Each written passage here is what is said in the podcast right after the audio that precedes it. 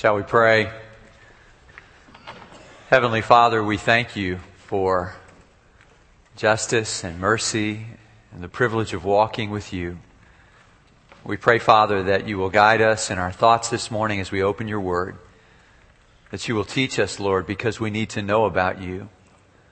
We want to grow in relationship with you.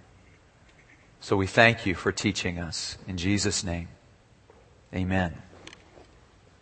So where is the holiest place you have ever been? I pondered that thought this week and it occurred to me that perhaps it was that moment when I descended with a group of tourists down a long winding staircase into a narrow little area and then into a tiny grotto and then on my hands and knees down to a spot where there was a star in the floor where they say that Jesus was born in the city of Bethlehem. Can't know if that's exactly the spot, but it seemed to me to be a holy place. I went to Nazareth where Jesus grew up and, and worshiped in a Baptist church there. Uh, I walked into the Jordan River and I saw the place where they say Jesus was buried. In fact, I saw two places where they say Jesus was buried and I'm not sure which one is the right one, but each of them is recognized as a holy place. In fact, there's one place over in Israel that's recognized by, by seemingly all religions. Uh, the Temple Mount area, the history of that place is way back in Genesis chapter 22. Abraham uh, walked up that hill, that Mount Moriah, with his uh, son Isaac, and later David was trying to see if a plague could stop in Israel, and there on the threshing floor of Araunah, that same spot, Mount Moriah, there God stopped the plague and David made an offering to the Lord. It was there later that, that his son Solomon would build a temple, and it was there that Herod would rebuild a temple. But today, if you go there, there is uh, on the on that that hillside there, the Dome of the Rock, and it's controlled by the Islamic people. They see it as a holy place. The Jews see it as a holy place, and Christians see it as a holy place. At the risk of being irreverent, I wonder if you would consider with me that any place we meet God face to face is a holy place. So where is your holy place? Is it, is it here perhaps? Is it in another church, in another city? Maybe a place uh, at a camp meeting or a revival where you made a commitment to Christ. For some of our students, I'm pretty sure it's a place up near Cleveland. Cleveland, Texas, that is, a place called Chain of Lakes where we met for years for Camp Tallowood. And for others, it's Camp Eagle. It, it might be right here for you. I, I don't know. But one of my holy places is St. Mary's Falls up in Glacier Park on the Montana-Canada border, not far from where our students will sing in just a few weeks. I went there when I was a senior in high school, just about to leave home with my two best friends, Matt and Sean, and I stood there on a bridge looking over a waterfall that cascaded down the, the mountainside and then plummeted the last several feet into this azure blue pool with sort of white foam and bubbles coming up. And we watched two uh, mule deer doe sort of ascend up the side of that waterfall. And, and in that place, I remembered thinking, I'm about to leave home and a life is about to begin and who knows what the future holds. But already at that place in my life, I was aware of God's presence, but maybe more especially so in that beautiful place, in that place where uh, there was so much of God's great, beautiful creation. So where is that holy place for you? For Jacob, it was a roadside stop, a place to spend the night where he had a dream and he renamed that place Bethel the house of God. Would you listen to his story with me this morning? Genesis chapter 28 verse 10. Go with God. Genesis chapter 28 verse 10. Let's open God's word and stand together as we read his word.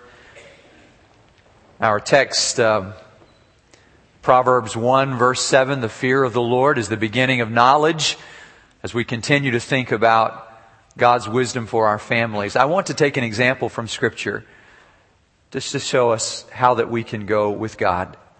Genesis 28 verse 10. Jacob left Beersheba and set out for Haran. When he reached a certain place, he stopped for the night because the sun had set. Taking one of the stones there, he put it under his head and lay down to sleep. He had a dream in which he saw a stairway resting on the earth with its top reaching to heaven, and the angels of God were ascending and descending on it. There above it stood the Lord, and he said, I am the Lord, the God of your father Abraham, the God of Isaac, and I will give you and your descendants the land on which you are lying. Your descendants will be like the dust of the earth, and you will spread out to the west, and to the east, to the north, and to the south. All peoples on earth will be blessed through you and your offspring. I am with you, and will watch over you wherever you go, and I will bring you back into this land. I will not leave you until I have done what I have promised you. When Jacob awoke from his sleep, he thought, Surely the Lord is in this place. And I was not aware of it. He was afraid and said, How awesome is this place! This is none other than the house of God. This is the gate of heaven. And early the next morning, Jacob took the stone he had placed under his head and set it up as a pillar and poured oil on top of it. He called that place Bethel, though the city used to be called Luz. When Jacob made a vow to God, saying, If God will be with me and will watch over me on this journey I am taking, and will give me food to eat and clothes to wear, so that I return safely to my father's house, then the Lord will be my God, and this stone that I have set up as a pillar will be God's house. And of all that you give me, I will give you a tenth. You may be seated. So, where exactly does God live? Jacob didn't know where God lived when he left home. Remember, he left home in a bit of a hurry, not because he was headed off to school somewhere, but because, frankly, he was fleeing for his life from his own brother.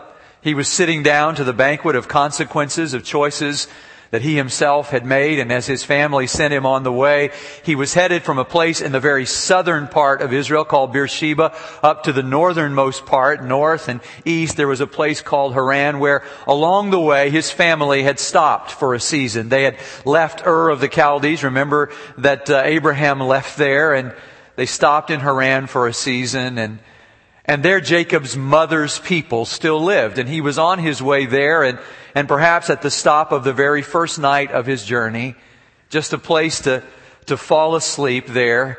He lies down and as Charles Haddon Spurgeon described it rather poetically with the, uh, with the hedges as his curtains, with the heavens as his canopy, with the earth as his bed and a rock for his pillow, he heard a voice in a dream say, I am with you. And he would awaken the next morning and look back to the southwest and remember that he had left his father's house and his mother who loved him there. And he would look back to the northeast and he would see somewhere in the distance that place where his mother's people lived. People he did not even know. But every step of the journey, he would remember a voice saying to him, I am with you.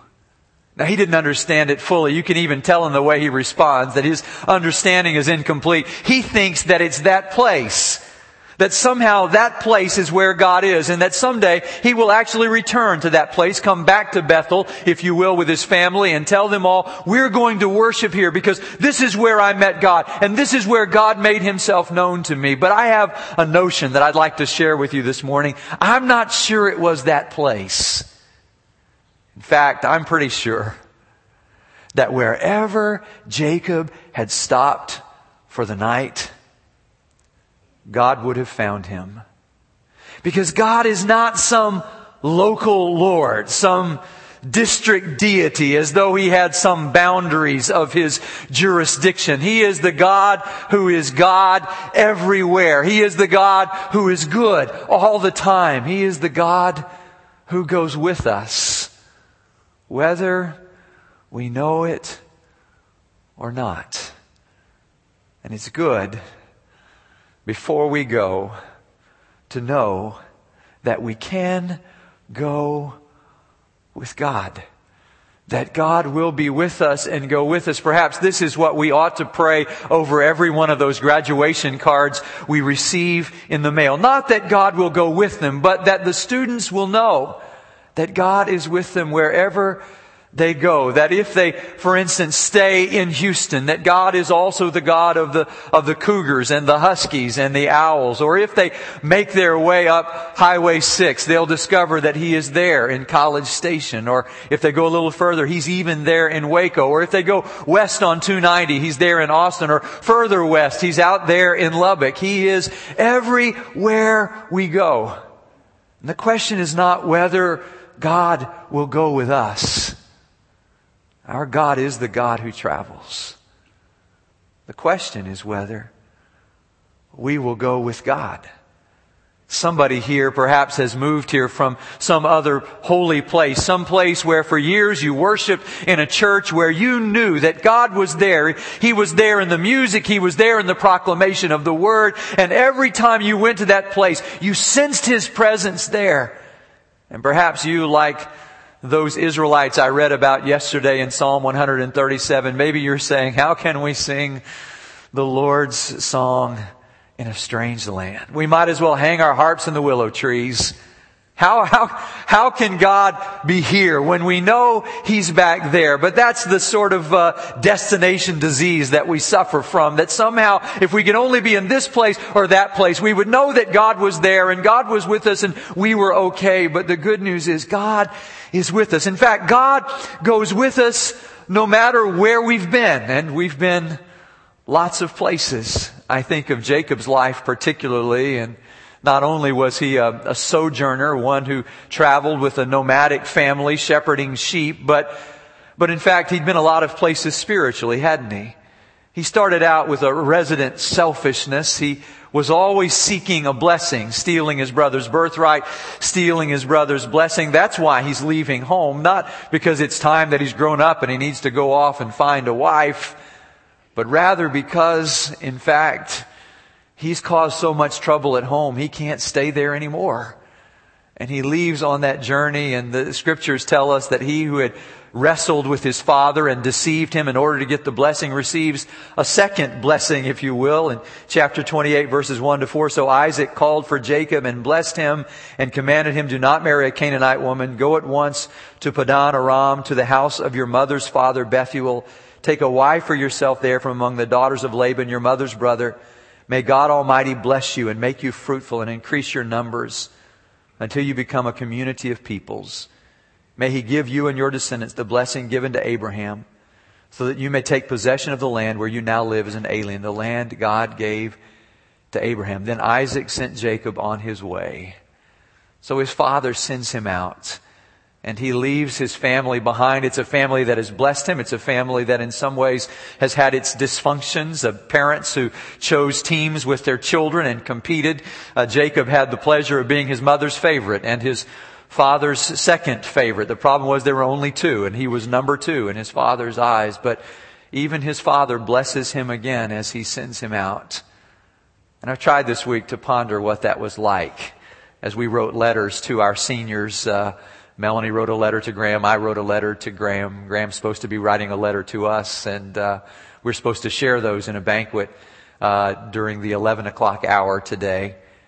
And I thought about what that was like, and frankly, uh, I think uh, that if we had nine months at least to prepare for a child to come into the world, we need at least that much time to prepare to send them out into the world. And some of you have told me what it's like when you drop off your kids at college and uh, you drive back home and you, you drive with tears streaming down your face and I suspect that will be me in a, in a couple of months. I remember the first time I ever saw my father cry. Uh, my father, big, strong, tough Jake, was when we were standing in the airport in Frankfurt, West Germany, putting my oldest brother David on a plane.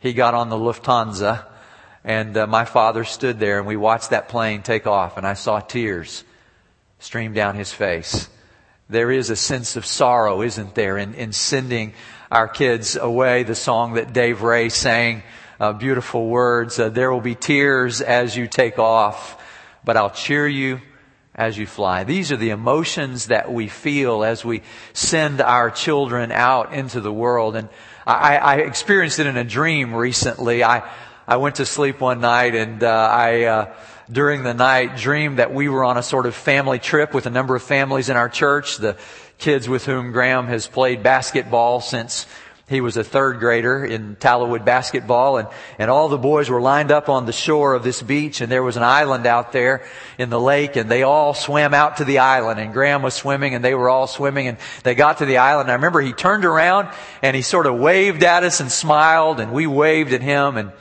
then he just dove off the other side of the island and kept swimming and I couldn't see him anymore. And it was one of those dreams, seriously. I, I sort of woke up and I didn't want to go back to sleep because I didn't want to experience that dream. I didn't want to believe. And I woke up and I told Melanie about it. I said, what's this about? And she said, you know exactly what it's about. He's going away out of sight and you're not going to have as much influence in his life, at least as much direct influence in his life. Well, that's the way we feel. And I'm sure Isaac felt some of that. And you mix that grief with a little bit of guilt about the way he's treated his son and all of that. And there are all kinds of emotions and, and, and Jacob leaves and Jacob takes with him the experiences of his childhood. And at the same time, he realizes as he runs from his family to another family that he doesn't know, in his mind, there's not the slightest thought of God. But isn't it great that even though God wasn't on Jacob's mind, Jacob was on God's mind. God was thinking about him and intervened in his life in such a remarkable and powerful way. And here he is running from God, running from his own experiences. It is as Francis Thompson said, God is that hound of heaven. As he describes it in his poem, I, I fled him down the, the nights and down the days. I fled him down the arches of the years. I fled him down the labyrinthine ways of my mind. And in the midst of tears, I hid from him. But God has a way of finding us, doesn't he? I have no doubt that no matter where we've been, that God goes with us. I have no doubt that no matter where we go, God will go with us. He's on his way, really sort of leaving the promised land as he goes, but God speaks to him there. God comes to him there and God reminds him there that he is not only the God of Abraham and the God of Isaac, but he desperately wants to be the God of Jacob as well. And as he appears to Jacob in that dream, and Jacob sees the angels ascending and descending in life, is really, isn't it? It's a sort of ascent and descent. And if we're not going forward, we're going backward, and we need to be going forward towards God. And in that dream there with that, that rock as his pillow, he awakens and thinks, wow, I had no idea that God was here that of all the places I could have stopped, He is right here in this place. And that place that was called Luz, He renames Beth El, Beth House, El God, the house of God. He renames that place the house of God. But you know what He doesn't know? Is that Genesis chapter 12 verse 8 tells us that on Abraham's journey, he had stopped in that exact same spot. And he had worshiped God there between Bethel and Ai. Abraham had encountered God, and it says, he called upon the name of the Lord.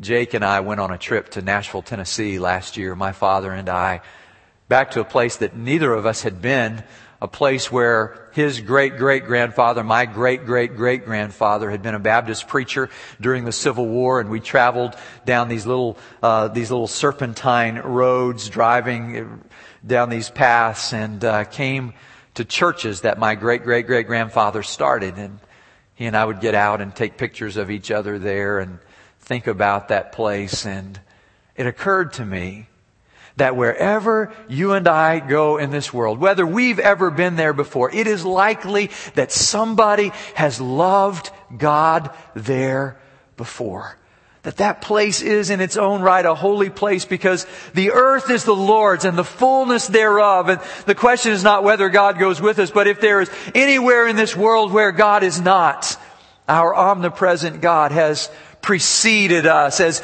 Jesus told his disciples, as the angels said, when you get to Galilee, you'll discover he's there because he goes before you. And some years ago, I challenged you as a church to look for God's presence everywhere you go because He is already there. And I want you to hear what God says to Jacob because I think he speaks these words to us as well. What he says is, I am the God who is God everywhere. I am with you. This is a marvelous promise. It's no different than the promise he made to Moses, the promise he made to Joshua, the, the promise he makes to Jacob is, I am with you. I am the Lord, the God of your father Abraham and the God of Isaac, and I will give you and your descendants. And he just says, wherever you go, I am there. And this is the moment where Jacob begins to internalize and own his faith as his own. He grew up in a very spiritual and religious family with a very holy heritage. But at some point, he has to own it as his own because even though God was the God of Abraham and the God of Isaac, God doesn't have any grandchildren. Each of us relates to him uniquely and individually. And Jacob begins to own his faith when he recognizes that God wants to be his God as well. And that's a great moment, isn't it? For Pascal, that moment happened back in the year 1654. He had actually been in a carriage drawn by horses and it had almost gone over a bridge and it's like those scenes you see in the movie. The carriage was just sort of teetering on the brink of falling off and he had climbed out the window and saved his own life and this great philosopher and mathematician some weeks later he recorded his experience. He was in his own home and he wrote it down. It's called the memorial. And he wrote, in the year 1654, the year of our Lord, 1654, from about half past ten in the evening till about half past midnight. Fire. God of Abraham, God of Isaac, God of Jacob, God of our fathers, God of our Lord Jesus Christ. Not the God of the philosophers, but the God of our Lord Jesus Christ. My God and your God. My God will be your God. Your God will be my God. Certitude, feeling, peace, joy. And this is life. To know the one true God and Jesus Christ whom you have sent. Jesus Christ. Jesus Christ. And he wrote those words down and sewed them into the, the pocket of his jacket so that when he died, they found them there. The words called memorial. That experience of fire that happened when Pascal came to know God personally, and he would later write in that same thing, the only way to know this God is through the Gospels, through the story of Jesus Christ. And every one of us at some point must experience that fire and own it as our own. And nobody but nobody can do that for us. And Jacob begins that journey, and I admit to you, I don't think he completely understands. This rock will be God's house. He doesn't completely understand, does he? But he understands enough to know that God is there. That God is God everywhere. That God is, is great to him. God is good to him all the time. And listen to God's promises. I'll give you land and I'll give you descendants. But it's better than that. God says to him, I will go with you and not only bless you. Remember in his selfish journey, it's all been about Jacob and being blessed. But what God says to him, if you look there in verse 14, is all peoples on earth will be blessed through you and your offspring. You hear what God is saying? I not only want to bless you, but I want you to be a blessing. Bernard of Clairvaux talked about the four stages of love in our lives. He said all of us at the start of our lives love self for self's sake. Nobody had to teach us selfishness, did they? It was just there when we were born, that sense of I have to take care of myself. And he said there comes a point in our lives when we move a little further down the journey and we love God for self's sake. You see a lot of this, for instance, as you listen to popular religion these days. I'll scratch God's back if God will scratch mine. God, if you'll do this for me, I'll do this for you. I have a friend who years ago found himself in Vietnam and said to God, if you bring me home safely to my family, I will go to church every Sunday morning. I'll, God, if you love me, I'll love you. A sort of bargaining kind of relationship. You hear Jacob saying, if you get me back here, God, if I can get back to Bethel someday and you bless me and take care of me, give me wealth, God, I'll, I'll tithe. I'll, I'll come back to this place and I'll give you a tenth of everything you've given to me.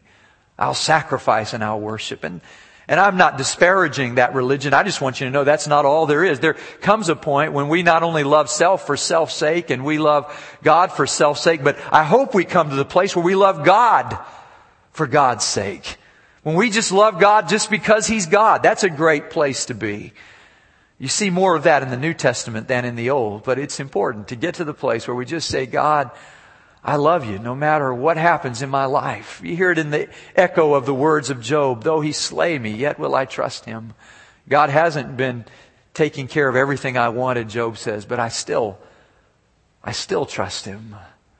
You hear it in Paul's words when he knows he's at the end of his journey and he says, I know whom I have believed and I am persuaded that he is able to keep that which I've committed unto him against that day. I fought the good fight. I finished the race. I've kept the faith. Now there is laid up for me a crown of righteousness, not, not only for me, but also for all who have loved him. Love God for God's sake. And then Bernard waxes a little bit philosophical when he says the highest stage of love is when we can finally love ourselves, not for ourselves' sake, but for God's sake. We can love ourselves. And see, that's a hard journey for a person like Jacob who's lived his life selfishly to begin to believe that God loves him. This is the picture of grace that all of us need to experience. And I know that God wants to bless us. I know that God is with us. I know that God is for us. But I wonder why God has blessed us. He says that all peoples on the earth will be blessed through you. I was thinking some years ago about what we really want for our kids. It wasn't long after I came here that it occurred to me that we could summarize our ambitions for our kids, our dreams for them in a series of initials. For instance, when they're born, we are concerned about their APGAR score. And then we, we want to get them in the best pre-K so that they can hopefully get into K and they can make good grades and have a high GPA and maybe make a good score on the PSAT so that they might have a chance to make a good score on the SAT or the ACT so that they can get into a college where they can get a BA or a, or a BS or a, or a BBA and then they, they get to take the, the GRE or the GMAT or the LSAT or the MCAT in the hope that maybe they'll go on in graduate school and maybe they'll get an MBA or an MDiv or, or, or maybe if they study a little harder harder, they might get a, a JD or an MD or, or a PhD. And why all of this? So that they can get a good job and have a, a 403B or a 401k. And why all of this? So that they might drive a larger SUV. Except now the gas prices are so high that we wish for something different for them.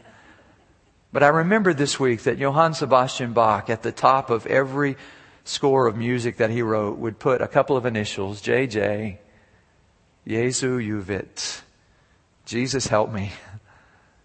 Those are good initials for our kids' lives. And at the end of every score of music, he would write SDG, Soli Deo Gloria. The journey from loving self for self's sake to loving God for God's sake is a journey that takes us right through Psalm 115 verse 1. Not to us, O Lord, not to us, but to your name be glory because of your love and your faithfulness. And every one of us in this room needs to make that journey to come back to Bethel, to that holy place where we remember that God is with us. And better than that, God is for us and that God blesses us. And why? Group of mothers in SUVs in Portland, Oregon years ago stopped at a coffee shop after they dropped their children off and they were purchasing their $9 lattes there at the window in this drive through. There was a long train of Suburbans back in those days and, uh, and, and, uh, expeditions and excursions and all of these SUVs lined up. And one mother was feeling so good as she bought her coffee, she looked in her rearview mirror and saw the woman behind her and she didn't know her, but she just felt like she ought to do something for this other mom. And she said, I'd like to buy her coffee as well. So she paid the lady and and uh, then the next lady drives up and prepares to pay for her coffee, and she says, "No, no, the lady in front of you bought your coffee." Well, who is she? I don't know her. Well, it doesn't matter. She bought your coffee. Well, then I'll buy the coffee for the lady behind me. And in this long train of ladies, the story is for two hours and five minutes, 27 consecutive ladies bought coffee for the person behind them. They were blessed and they wanted to be a blessing. And my question as I've pondered that story through the years is so who was number 28? who just said, thanks, vroom. Because I don't want to be number 28. Look, I have no doubt that God is with us. But I wonder this morning if we are with God. I have no doubt that God is for us. But I wonder if we are actively for God. I have no doubt that God is going to bless us. But I wonder, will we be a blessing? Will you pray with me? Father, thank you for blessing us so richly. Help us now, I pray, to be a blessing. God, we want to go with you. Or like Moses, we say, Lord, if we don't go with you, don't send us up at all. Because we can't live a, a minute without you. And we've never needed you more than we do now. In Jesus' name, amen.